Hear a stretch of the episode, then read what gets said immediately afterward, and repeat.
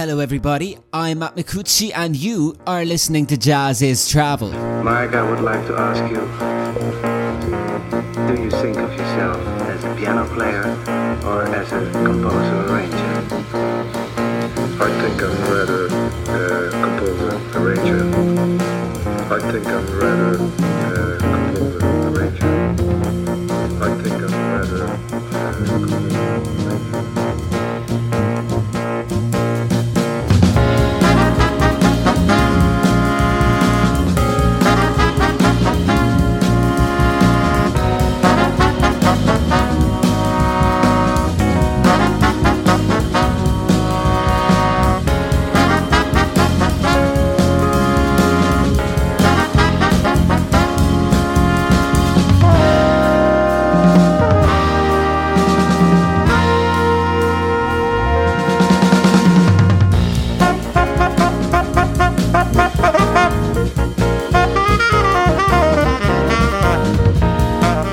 everybody. Jazziz online editor Matt Micucci speaking and welcoming you to a brand new episode of Jazziz Travel. Now, in case this is the first time you're listening, this is a podcast series where we talk about jazz and creative music in different parts of the world.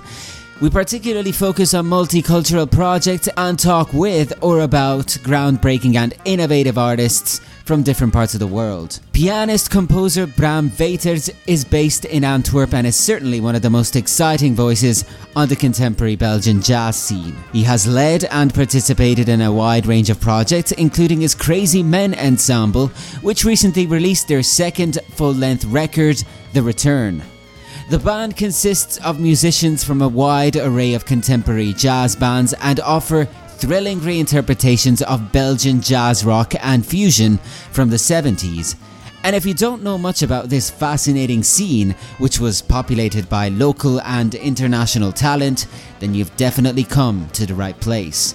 The return is available now, and this conversation was recorded before the album was released. It was a pleasure speaking with Weijters, and I hope that you will enjoy listening to our conversation. So fire up an audio Audiotini and listen to the audio waves as they fly through the air. Here is Bram Weijters.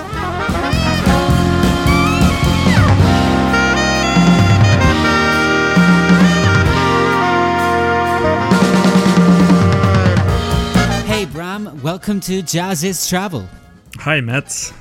It's a pleasure to speak with you, Bram. I mean, first of all, uh, this is how I like to start my podcast interviews here. Uh, where are you speaking to us from?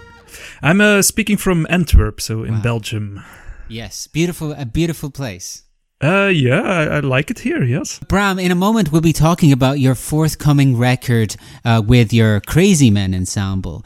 The Return, it's called, and it will be out in August. Yes. Uh, but I wanted to start by finding out a bit more about you. It's kind of to Yeah. start with an icebreaker question. What is it that prompted you to, to start learning piano? That's actually a difficult question because it's it's from uh, so so so long time ago. I mean, I started when I was uh, eight years, so that's uh, more than thirty years ago already. Um, and actually, it's kind of funny because um, it's I, I don't know if I have to have to really say this, but I was really young and uh, it, I, I had like two older brothers and they were playing music and they would go to music school, so it was just like kind of a thing that was expected that I would do. So all- I had to do was was choose an instrument, and back then I was eight years old, so I was like really drawn to some. Um, some synthesizer music. There was uh, what, what was it called? There was like a, a Belgian uh, scene going on, the new beat. It was like really um, like kind of it was not very complicated. It was just like kind of electro pop music in Belgium. There was a whole scene, and um, so I basically just wanted to do, to make that kind of music as a kid. And so I asked my teacher, so yeah, if I want to do this, what do I have to play then? And then she said, well, then you have to start studying piano. So that's when I started doing piano, but then of course, like the, the whole direction of my music completely changed. So it's kind of, kind of funny. I, I basically started because I liked synthesizers and then I started to study classical piano. So it didn't really have to do a lot with it, but, but Yeah. I, I'm really happy. It's it was kind of coincidence, but I'm really happy that I started it like that and then I uh, pursued it because once you do it like really long, like and and then it yeah becomes part of your identity, I guess. Yeah. Would you say that you were born then in a musical family? it was not really a musical family because, because it was a very supportive family. I mean, my, my parents didn't play music themselves, but they were really supportive. And I had two older brothers who played uh, music. Um, and so that was like a, a really good environment for me. Uh-huh. It was also, um, in Belgium, we had, we had some nice, uh, very accessible music education even in the in the pretty small town where I was from. And so I think yeah, the whole environment was really supportive of it. So that's actually Yeah. really nice. Yeah, I'd love to ask you more about that. I mean, in your career so far, you've worked within and studied uh, uh, w- lots of different genres. But when was it that you? Do you remember when it was that you began to gravitate towards jazz? Yeah, I, I remember. I was uh, so I already told I started going to music schools. So back in the days, there was not really a choice. So it was like mostly classical music. Well, mostly like only classical music actually, uh, which I really liked, by the way. So and I'm I'm also really happy that I have gotten this this background. But then when I got a little uh, older, like uh, in, in my teens, um, I started to play with my older brothers like I, I was drawn to like rock music and, and garage and, and all this stuff and punk music but i always um, i really loved the energy and the freedom. I really loved at the other side the the subtleties of, of the classical music. But i didn't find like the the, the real freedom like in in the more popular music i was playing. So i was really searching for my own ideas and, and I wanted to also like compose and to improvise. And so that's when I got interested in, in jazz. So I asked a little bit around and I had like a, a really nice teacher who was really open and he just said, well, then you should just listen to it. And so basically when I was, I, I can't remember exactly the age, but probably like 14 or 15, I just would go to the library like every two weeks or even more and I would just pick out random CDs um, from the jazz section and just listen to it. And I was really lucky because I remember the, the first one or one of the first ones was uh, something else.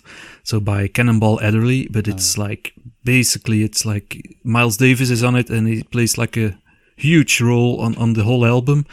And I, I just remembered that I was listening to it and, and yeah, it really touched me so much, especially like this this melody, like the like there's autumn leaves on that album, and and Miles is playing it, and and it was just yeah, it, moved me a lot, and I think that's really the moment that the, the really that changed like my career basically because then I was like, oh, this is actually something that's moving me so much. I, I want to do something with this. It wasn't clear what I would do with it, but I mean, it it was something to stay. So, would you say that uh, there's an eclectic scene where you can actually have a good musical formation? Yes, I think I think so. Yeah, it has to do. I think personally, it has to do with two major things. It's just like the the accessible education that's there. I mean, with accessible, that it's um, it's spread o- all over the country, especially in, in in the north of Belgium, so in Flanders, and it's also accessible in a way that it's it's not too expensive and that it's uh, open to anyone, at least in theory. Um, so that's one part of, of the story, and the other part is that there's also uh, a very yeah eclectic scene because well Belgium is uh, pretty small, and that means that everything is close together. But also we have like the, the the languages, the different languages in Belgium, and it's not only languages. So we have like Dutch, French, and even a little bit of German-speaking people in Belgium. But it's also kind of different cultures. It's a little bit a border between like a Germanic culture and, and a Roman culture between the Dutch and, and the and the French speaking people, and it all melts together in, in the capital, in Brussels. And that makes that there's a lot of influences. Um, so it's also, it's, it, people are also like looking a little bit more internationally. I, I remember when I was young, I would watch TV, and it would be uh, it would also be often Dutch TV. And I know I'm pretty sure that in in uh, Wallonia in Belgium, a lot of of the of the kids would just watch French TV, and so it it all comes together. So it's Right. not it's it's a, yeah it's it's open and there's a lot of influences. So I I, I really like that. So multicultural is one of the words that you would describe the Belgian music scene. What about uh, Antwerp in particular? And when we look at the contemporary jazz scene, what's it like there? I mean, in terms of live music venues, but also just in terms of the the talent, the musicians there. Well, of course, it's it's a bit a difficult question right now because with the Yeah. whole Corona thing, there's um, yeah, we kind of lost a little bit um, the whole scene or like the, the the connectivity in the scene because there there haven't been a lot of uh, well there haven't been live concerts for like almost a year, so it, it's a bit difficult now to reflect on that. But in, in, in general, I think uh, because it, Belgium is so small, it's it's uh, difficult to, to really talk about an Antwerp scene. I think because it's so close to, to Brussels and Ghent, and um, it's it's more like uh, the Belgian scene and then some sub scenes, and but that's really interesting because it, it makes that it's um, there's also like a lot of uh, going on between between the scenes between the sub scenes i mean it, it feels different. If i go to play in ghent it feels different for me although it's only like one hour of driving and the same in brussels. So that's a, that's a thing that i really like.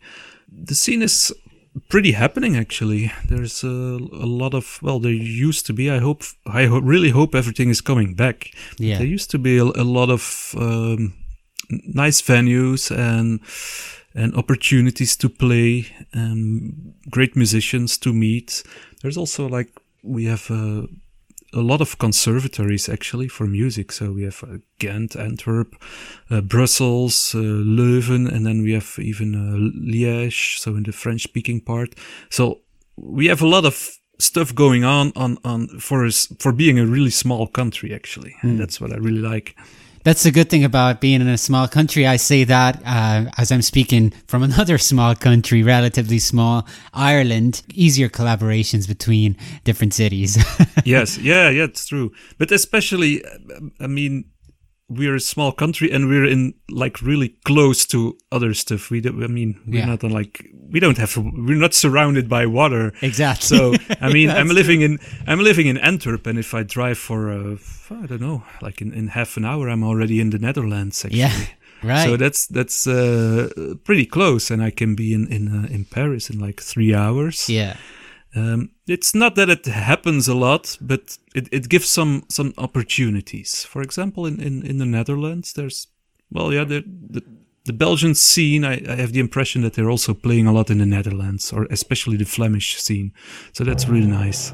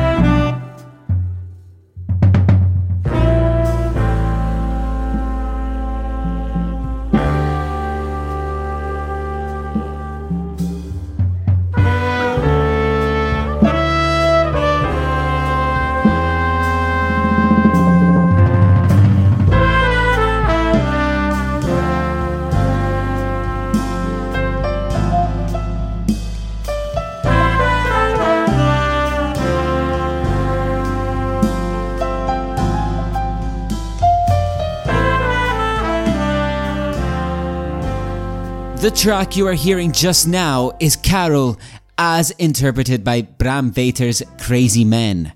This is a composition by American guitar legend Bill Frisell, who lived in the Belgian city of Liège in the 70s and became an integral part of the fabled Belgian jazz, rock, and fusion scene of the time. The song is one of the tracks from The Return, available now on Sdban Ultra. Here is our second part of our conversation with Bram Weijters.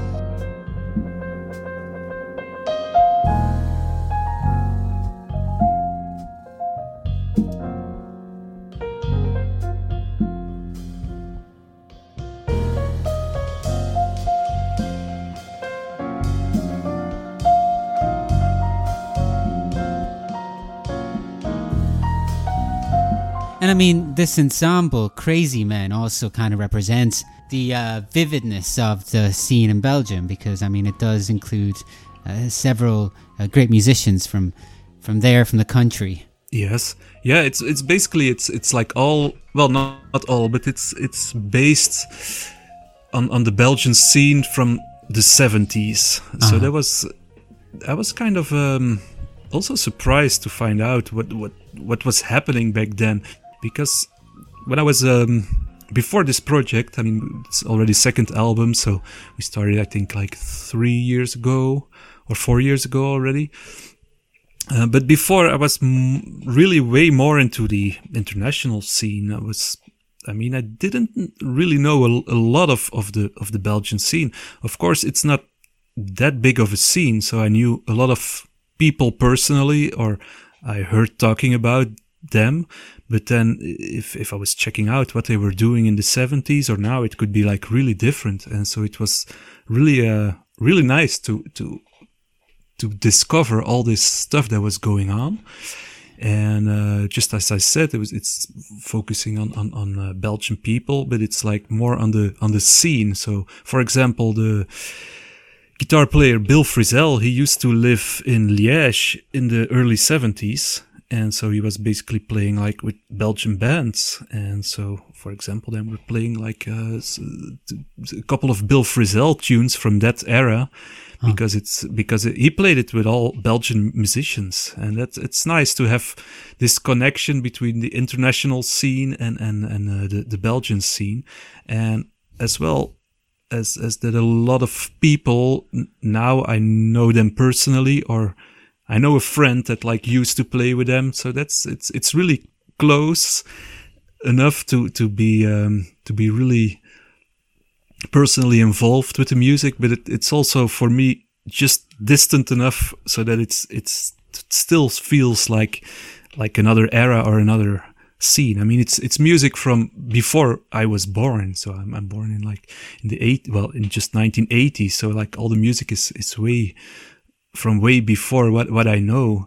Especially since I only got into jazz like when I was 15 or something. So that's Right. before the 90s i didn't really i wasn't connected in, with the belgian scene so But what were the, the things that kind of drew you to this uh, uh, Belgian jazz rock scene of the 70s? it was a, it was actually a, a, a question of a, of a programmer here from a venue in, in antwerp called rataplan i've uh, i used to play there a, lot. It's also like really close to my home so it's like a two minute walk. He basically asked uh, to do a project about Koen de Bruyne, which is one of, of the piano player, so from the from the Belgian scene from the 70s.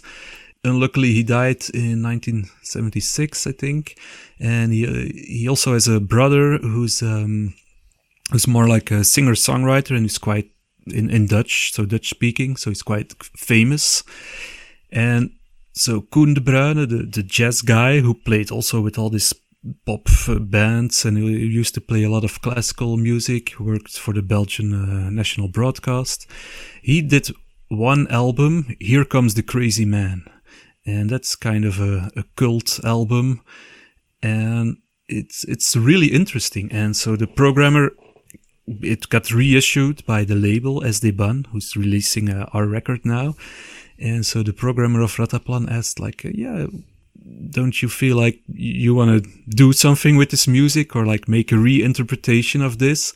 And that's when I really uh, got into the music and, and really started listening to, to a lot of this stuff. And then I got really enthusiastic. So I says, yes, we're going to do this, but not only this music.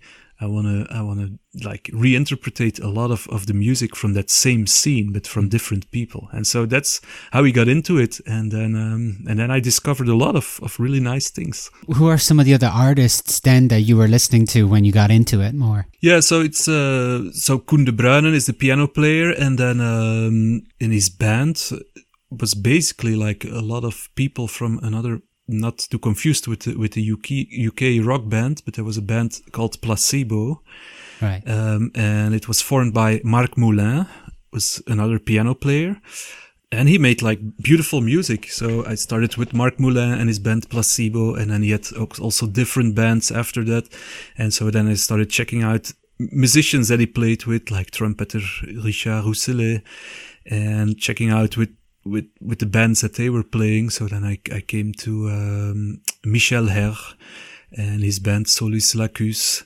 and then um, for example Steve Houben is is still a saxophone player, and that's a saxophone player who used to play like in the seventies with Bill Frisell, and so then I checked out a couple of those musicians and then I I, I came across some uh, compilation albums, and then I'm I found, for example, uh, in, in the archives of, of the of the BRT, so the Bel the VRT it's now, but it's the Belgian National Broadcast. They, then they appeared they had like a huge archive of, uh, for example, recordings of the Jazz Middelheim Festival. So I started checking that out, and then I came across, for example.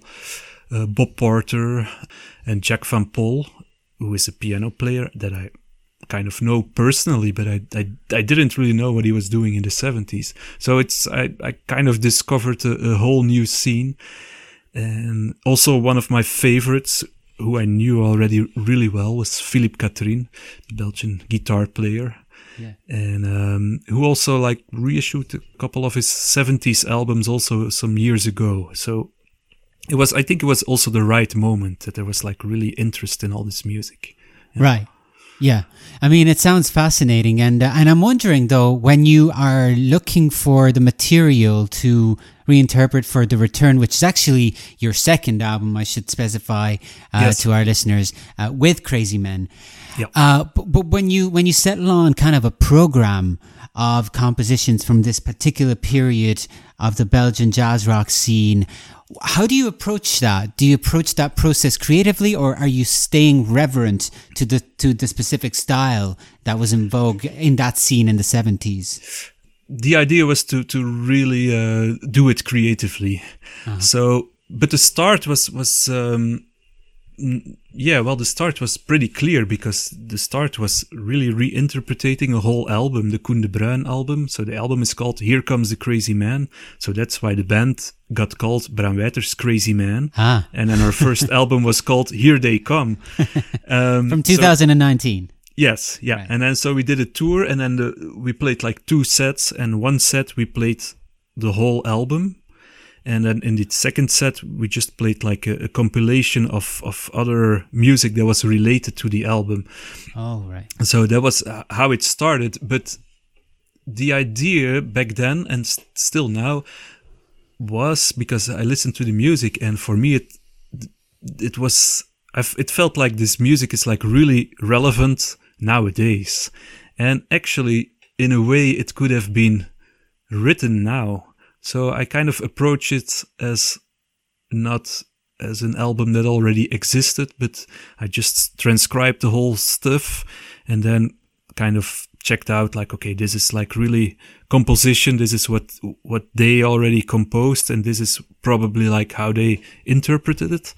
And then, and then I just decided to, to um, approach it as if it was written like nowadays. So right. as if a friend of mine would have come in and said like, okay, I have a couple of compositions here. Let's play it. And then we started playing it. So, and then I started making arrangements and then the band members had, of course, a, a lot of influence. And so then we, we, we made our, our own thing of it. And then while playing, every, everything evolved and changed. So, and that's also how I approached the, like for the second album because it's actually um, it's actually a, a, live album.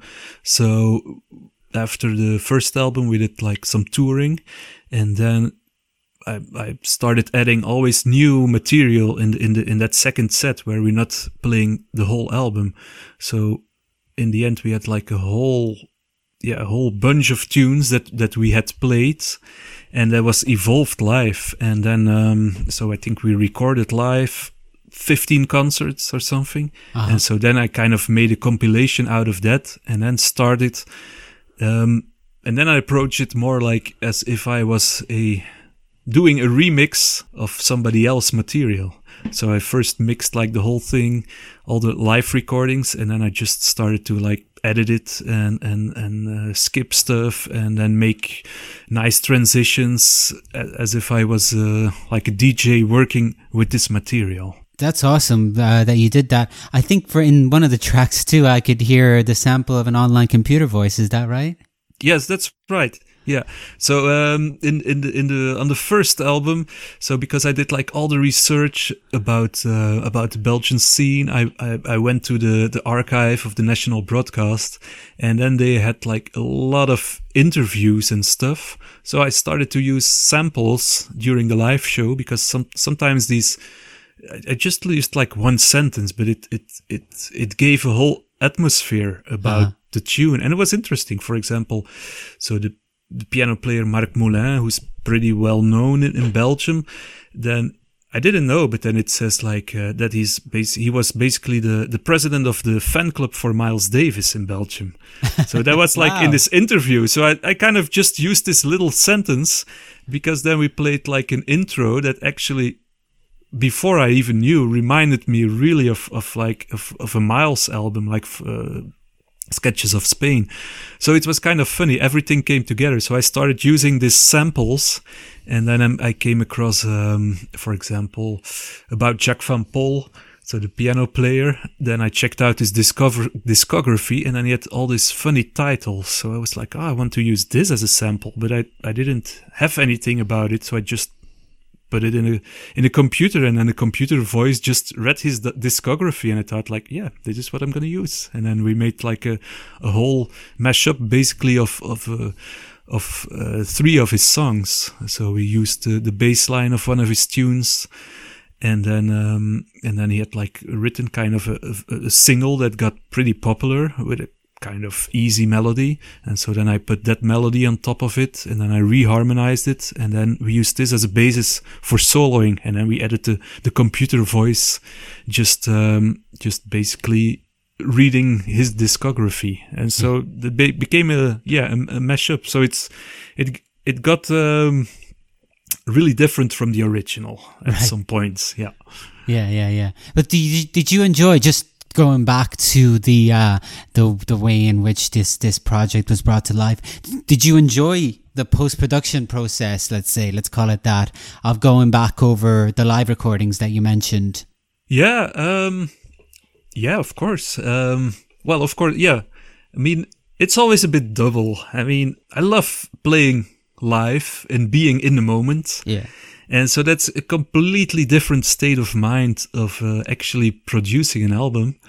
And but I did I really did like most of it the end mix I didn't do myself and the mastering, but before I did basically everything myself and then it's it's really interesting and it's a lot of fun and I'm really glad I did it. But it's also um, it's also hard at some moments Yeah. because it's just yeah well it's just also a lot i mean there's like just a lot of audio and it's a lot of concerts and so you have to make a lot of decisions and i'm not a really good decision maker so that makes it sometimes complicated Yeah, yeah, I can. Uh, yeah. I can imagine that that would be would be difficult. Did you do that during the uh, the lockdowns? Yes yeah yeah this is really like so that was a g- a good thing thanks to corona this album is ready But do you Um, find that you know, speaking of the challenges that have been, you know, that you've had to kind of deal with during the times of the corona, the times of the lockdown, has it also kind of encouraged you to try out different things, uh, perhaps different methods with which you you would bring your music to life? Yeah, I think so. But for example, this album, I I was already, I had the idea in, in mind. So it was, it was not that the, that the whole idea emerged because of, of Corona, but it's very likely that if, if, if the pandemic wouldn't be there, that the album would never got finished, maybe because. Mm. Well, I'm just I'm playing like different projects. I'm doing my own stuff, but I'm also like very busy as a sideman and so it's it's um, it's hard to keep. Well, it's it's not hard, but it's fun to keep all this stuff together, but it's hard to um, to know like how much time is going to be left in the end. Right. So sure. sometimes it's like sometimes my own projects are the most flexible because I can just like kind of put them in the drawer and wait for another three months. But that's also dangerous because sometimes then stuff doesn't happen. So I think it's it's um, yeah, it's really thanks to Corona that I, that I had the time to really do it. Yeah. All right. Well, thanks very much, Bram. Thank you, Matt.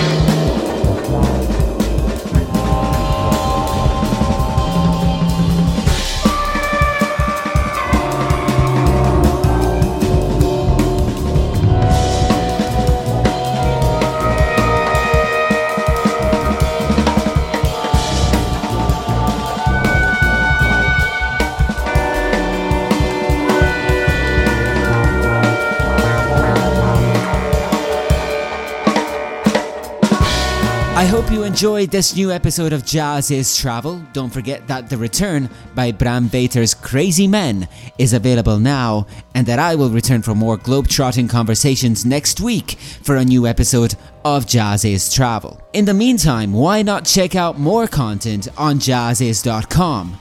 our regularly updated website with features, news, reviews, and more for the jazz newbies and the jazz aficionados. And of course, you get more exciting exclusive content when you subscribe.